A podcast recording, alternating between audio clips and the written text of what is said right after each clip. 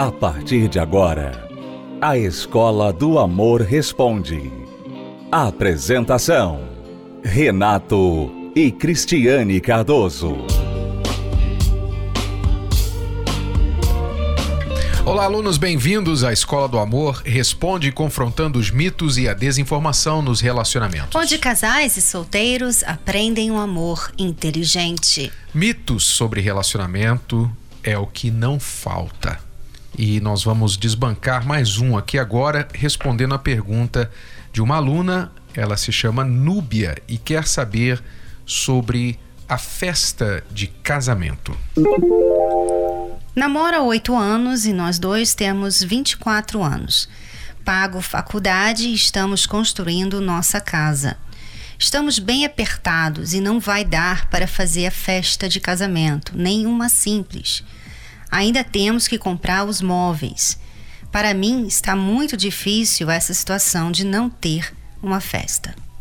Pois é, aí está um mito que impede muitos casais de se casarem ou mesmo frustra muitas pessoas, especialmente as mulheres, mesmo depois do casamento. Se a festa não deu certo, se não foi como ela esperava, é, ela não pôde fazer o que ela gostaria, então ela fica frustrada. Toda vez que tem um casamento de um parente, de um amigo, de uma celebridade, de uma pessoa próxima, ela pensa: puxa, o meu não foi assim, puxa, eu queria tanto. Então, a festa de casamento é um mito, por quê? Porque atribui-se à festa de casamento a felicidade e o amor do casal. Associa-se as duas coisas. Quer dizer, quanto maior a festa, quanto mais elaborada, quanto mais romântica, todo o affair do casamento, então maior prova de amor um pelo outro. E isso é uma bobagem, honestamente falando. Pensar assim é uma bobagem. Não que quem queira e quem pode fazer uma festa de casamento não deva ou esteja pecando. Não, não estamos aqui criticando quem faz a festa de casamento. Mas estamos dizendo aqui: você não se casar porque você não pode fazer uma festa de casamento ao seu gosto, isso sim é uma grande bobagem e um grande erro. Um grande erro, porque, Núbia, você já está namorando há oito anos. Há oito anos, né? Quer dizer, vocês parecem estar esperando a vida ser perfeita para vocês então começarem os preparativos, enfim, vocês querem construir a casa, querem terminar a faculdade. Quer dizer, parece que eles querem tudo no lugar para depois se casar, né? E é aí que muitas pessoas erram. Por quê? Porque você perde oportunidades na vida quando você fica esperando uma perfeição, uma vida que tudo esteja num lugar tudo está no lugar, tudo direitinho, assim como você sempre sonhou. Você sabe que toda vez que nós temos essas expectativas perfeitas, nós nos frustramos. Eu, por exemplo, quando eu tinha uma expectativa no meu dia de casamento, né? Que eu tive festa, eu fiz uma festa. E eu não aproveitei nada dessa festa. Não foi só você, não. Eu lembro que, Renato, eu lembro que a música a música, linda música, muito linda. Eu e minha mãe escolhemos seis meses antes de eu me casar, mais ou menos seis meses antes. E toda vez que a gente ouvia aquela música, lágrimas vinham aos olhos, tá? No dia, no dia que nós íamos usar essa música, que era a minha entrada né, no salão, você sabe que a música pifou? pifou, parou no meio. Eu tava andando com meu pai, parou. Ela fez assim. Parou. Ela não só parou, ela As fez... pessoas nem ouviram nem o intro da música, nem teve uma introdução da música. Quer dizer, aquilo que eu mais preparei para esse dia, não teve, tá? Sem contar um monte de furo, um monte de coisa que deu errado, enfim. Então, assim, a gente cria uma expectativa tão grande e é bem provável, quase que 100%, de que não vai ser aquilo que você queria. Então, isso em tudo na vida. Eu lembro que eu fiz a mesma coisa com meu filho. Quando nós adotamos o meu filho, o nosso filho, eu tinha um monte de expectativa. Não, ele, ele aos 12 anos vai ser assim, aos 13 e aos 14. Que nada. Quer dizer, foi só para me frustrar. Então a gente não pode ficar querendo perfeição, querendo pegar a vida nas mãos e moldá-la do nosso jeitinho né? Me parece que, que está acontecendo com a Núbia, que não é só a questão, Renato, da festa, mas ela está pagando a faculdade, ela e ele estão construindo a casa, né? Quer dizer, eles querem tudo no lugar para depois casar. Para depois os dois pombinhos Quando é que entrarem, vai acontecer isso? Os dois pombinhos entrarem na casa com tudo perfeito. Os móveis todos comprados, tudo Sabe direitinho. o que eu sinto falta hoje em dia? É dos casais que começam do zero, começam de baixo. Sabe?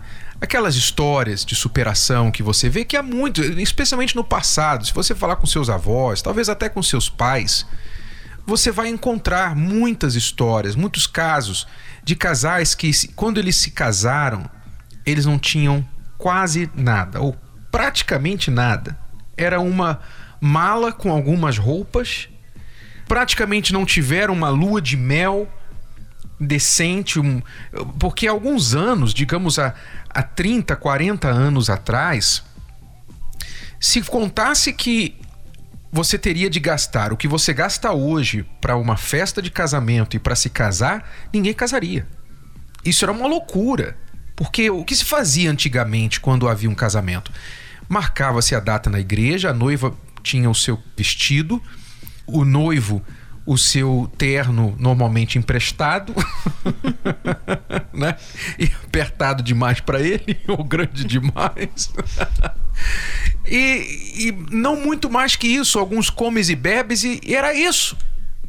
Era uma coisa muito, muito simples. Hoje, hoje, a festa de casamento é uma indústria enorme. É uma indústria e, repito, você tem o dinheiro, você quer fazer, é seu direito. É seu direito, faça. Gaste 100 mil, 500 mil, 1 milhão de reais na festa. É seu dinheiro, é seu. Não estou reclamando com quem faz ou quem gostaria de fazer. estou dizendo o seguinte: você que não tem condições de ter essa festa segundo as revistas de noivas, você não tem condições de ter aquele buffet aquele lugar marcado, aquela limusine, aquele vestido, aquela lua de mel na ilha exótica. Você não tem condições de fazer o que você sonhou fazer. E por isso você continua namorando por dois, três, quatro, cinco, oito anos, como está aqui a Núbia. Oito anos de namoro. Eu tenho certeza que os dois já são sexualmente ativos. Eu tenho certeza disso. Núbia, Corrija-me se eu estou errado, tá bom? Mas eu tenho certeza que vocês já são sexualmente ativos. Porque nenhum rapaz aguentaria oito anos de namoro e ficar esperando construir casa. Ele iria morar no quartinho, ele iria preferir morar no quartinho, mas ter uma esposa ao lado dele e ali eles construírem uma vida juntos do que ficar nessa situação de busca pela perfeição. Então, Núbia, você diz que está muito difícil para você essa situação de não ter festa. Núbia, o que garante o casamento não é a festa. Faça algo simples. Convide apenas as pessoas que realmente importam para você. O pai, a mãe, as famílias, os parentes mais próximos, um amigo ou outro mais próximo, alguém do seu trabalho poucas pessoas. Isso não é para as pessoas. A festa de casamento ou o dia do casamento não é para as pessoas. É para você. É principalmente para vocês e para as pessoas mais íntimas. Se você não puder dar uma festa, sabe o que é mais importante do dia do casamento? O que é mais importante não custa nada. O custo é zero. O que é mais importante no dia do seu casamento é a palavra empenhada de vocês um para o outro. É a promessa de um cuidar do outro para o resto da vida. E isso não com palavras apenas, mas com toda a garantia, todo o compromisso que você pode oferecer um ao outro. Vocês podem oferecer um ao outro. Isso sim é o que garante o casamento. Isso eu me lembro do meu dia do casamento. Isso eu aproveitei do dia do meu casamento. Foram os votos que nós trocamos ali. Foram as palavras que foram faladas ali no dia do nosso casamento. Isso sim eu guardei. O resto, o resto não teve proveito para nós, proveito algum. Agora, eu quero fortalecer aqui essa ideia. É muito importante que os casais que pretendem se casar pensem o seguinte: nós vamos construir uma vida juntos. Não esperem ter tudo construído para depois se casarem. Pensem em parceria para a vida toda.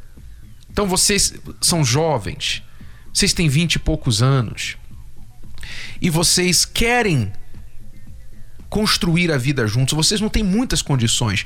Eu, eu me lembro, Cristiane, que quando a gente foi morar em Londres, nós estávamos no início do, do trabalho que nós fomos fazer lá em Londres e não tínhamos muitas condições. E nós dormimos sobre um colchão por muitas semanas. Não só isso, né? Mas a nossa mesa era uma, era uma caixa. Você lembra? Era uma caixa de papelão. Uma caixa de papelão, porque nós não, não tinha, tínhamos uma mesa, uma cadeira para sentar. Não tinha cadeira, não tinha mesa. Então, a, gente a gente sentava no chão. A gente entrou na casa, tinha talheres e panelas, o colchão que a gente conseguiu, se não me engano, alguns dias depois. E assim fomos construindo, pouco a pouco. A e gente foi, foi gostoso, né? Foi Exa gostoso. Exatamente isso. Você olha para trás com um senso de vitória, um senso de superação. Poxa, a gente passou por aquilo e a gente superou. E não só isso, lembra do chuveiro de água enferrujada? claro, o meu cabelo lembra muito bem. Nós moramos num lugar que a gente não pode nem chamar de apartamento, era um, sei lá o que, que era aquilo, era uma caixa, nem janela tinha o nosso quarto. E a gente entrava no chuveiro, ligava a água, a água saía bem cor de ferrugem. Bem fraquinho, é, que demorava um, meia hora para um, conseguir. Alguns fios de água saíam com a cor de ferrugem. E a gente não tinha outra escolha, tinha que tomar banho com aquela água. A gente saía mais sujo, eu acho, depois do banho do que, do que antes, do que entramos. Então, pense assim: construir uma vida juntos. Não esperem perfeição. Vocês vão morar numa casa, não tem a mobília nova, não tem, sabe, não tem tudo perfeito. Não tem problema, vocês vão juntos lutar e conquistar. Esse é o nosso conselho para você, Núbia. Ok? Mas agora, se vocês podem já casar e ter a casa própria, vocês já podem fazer isso, isso não impede. O dinheiro não é empecilho, vão em frente. Vão em frente. Esse é o nosso conselho para vocês. Vamos a uma breve pausa, já voltamos. Acesse o nosso site terapia do amor.tv. Você quer uma direção prática para lidar com os desafios do relacionamento? Você precisa do novo livro Casamento Blindado 2.0. A sua caixa de ferramentas para prevenir e resolver problemas de relacionamento. Nesta edição ampliada e atualizada, Renato e Cristiane Cardoso trazem novas estratégias para você vencer tudo que se levanta contra o seu relacionamento.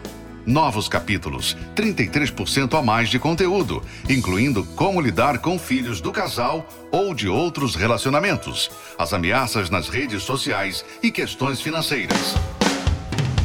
Faça um upgrade no seu relacionamento.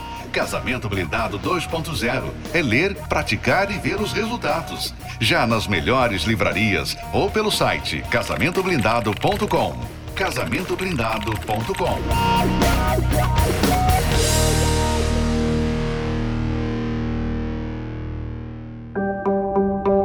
O tempo está passando. Os anos voam. Para muitos, olhar para trás é apenas sinônimo de dor. O sonho de ser feliz, constituir família, a casa dos sonhos, um cachorro e alguém do lado para amar. Tudo isso se tornou apenas uma sombra dos planos que um dia existiram.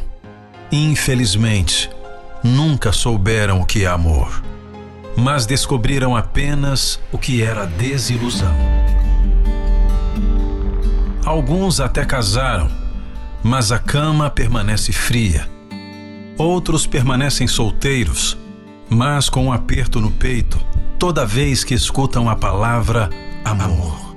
Mesmo sem referências e com um passado ruim, você pode escolher ser feliz na vida, na vida amorosa. amorosa. Descubra como, através do curso Reconstrução do Eu. Palestra especial na Terapia do Amor. Nesta quinta, às 20 horas. Avenida Celso Garcia, 605, Brás. Para mais informações, acesse terapia do amor.tv ou ligue para 11 3573 3535.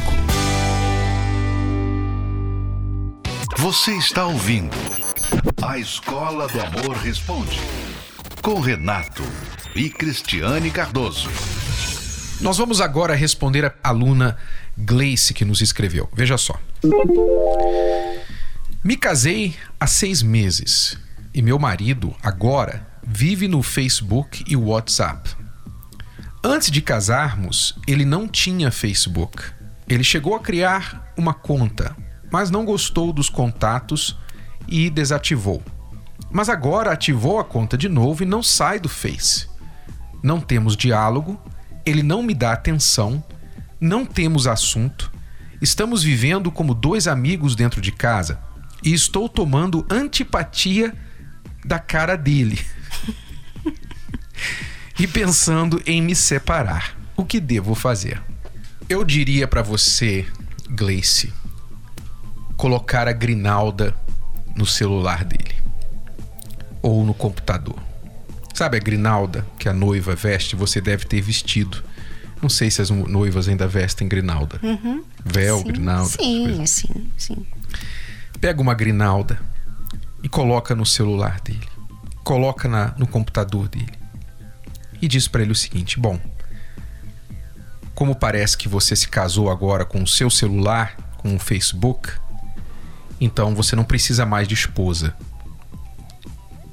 Quer dizer, o que eu estou sugerindo aqui é que você enquadre o seu marido, chame-o à responsabilidade.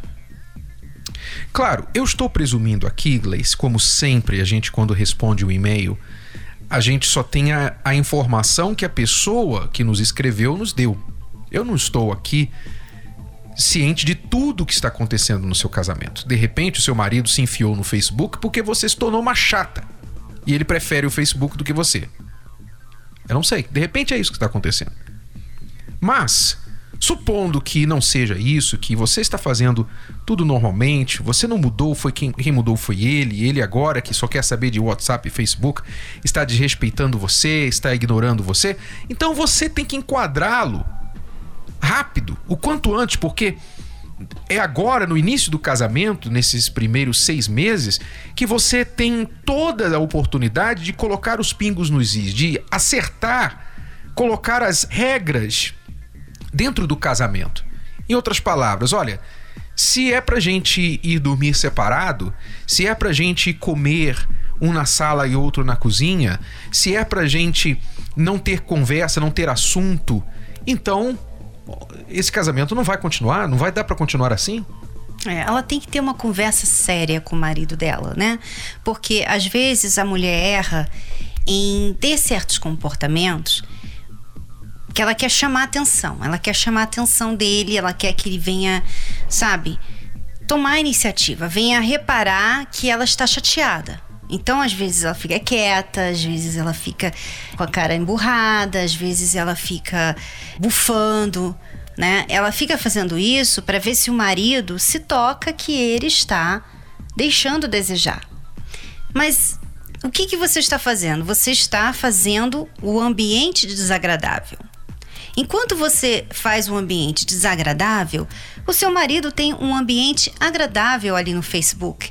Quando as pessoas ficam curtindo as fotos dele, comentam sobre a foto, sabe? Então, ele tem uma escolha: ficar com gente que gosta, né? Entre aspas, que gostam, que curte ele, ou ficar com aquela mulher emburrada, que fica bufando, que fica, sabe, reclamando pelos cantos. Então, A mulher sábia, ela não gostou de uma coisa, ela tem que chegar pro marido dela e falar. Você tem que falar, não fazer coisas. Falar. Olha, a gente tem que sentar, a gente tem que conversar, porque eu não gosto dessa situação. Nós estamos casados há seis meses e nós estamos como estranhos dentro da mesma casa. O que, que eu estou fazendo que eu poderia melhorar, talvez alguma coisa que eu estou errando, porque uhum. esse comportamento de ficar no Facebook o tempo todo está me desprezando, está me rejeitando como mulher. E esta conversa é a conversa racional, não é a conversa dramática, emocional, de choro mas é a conversa racional. Como você faria no seu trabalho? Se o seu patrão visse que sua, o seu desempenho está abaixo do esperado, ele iria chamar você no escritório, iria falar para você por que, que está inaceitável e o que tem que mudar a partir daquela data. Da mesma forma, você tem que tratar o casamento. Nós falamos no livro Casamento Blindado que casamento é como uma empresa. E a melhor maneira de resolver os problemas de casamento é como você resolveria os problemas na sua empresa, tirando a emoção. Então não adianta a emoção, o choro. Você tem que enfrentar o problema como ele é. Mostre o que está errado, ouça o lado dele, veja se não há algo que você também tem que mudar e melhorar e combine o que vai ser feito daqui para frente, colocando as suas expectativas de forma bem clara. E o que você terá de fazer se essas expectativas não forem é, alcançadas. Como eu falei no início, Grinalda no telefone dele. Quer dizer, você escolhe ou o telefone ou eu. Ok? Isso tem que ser bem claro durante essa conversa. É tudo por hoje, alunos. Voltamos amanhã neste horário e nesta emissora com mais Escola do Amor Responde para você. Até lá. Tchau, tchau. Tchau. Você pode ouvir novamente e baixar esse episódio da Escola do Amor Responde no app Podcasts da Apple Store e também pelo Spotify e Deezer.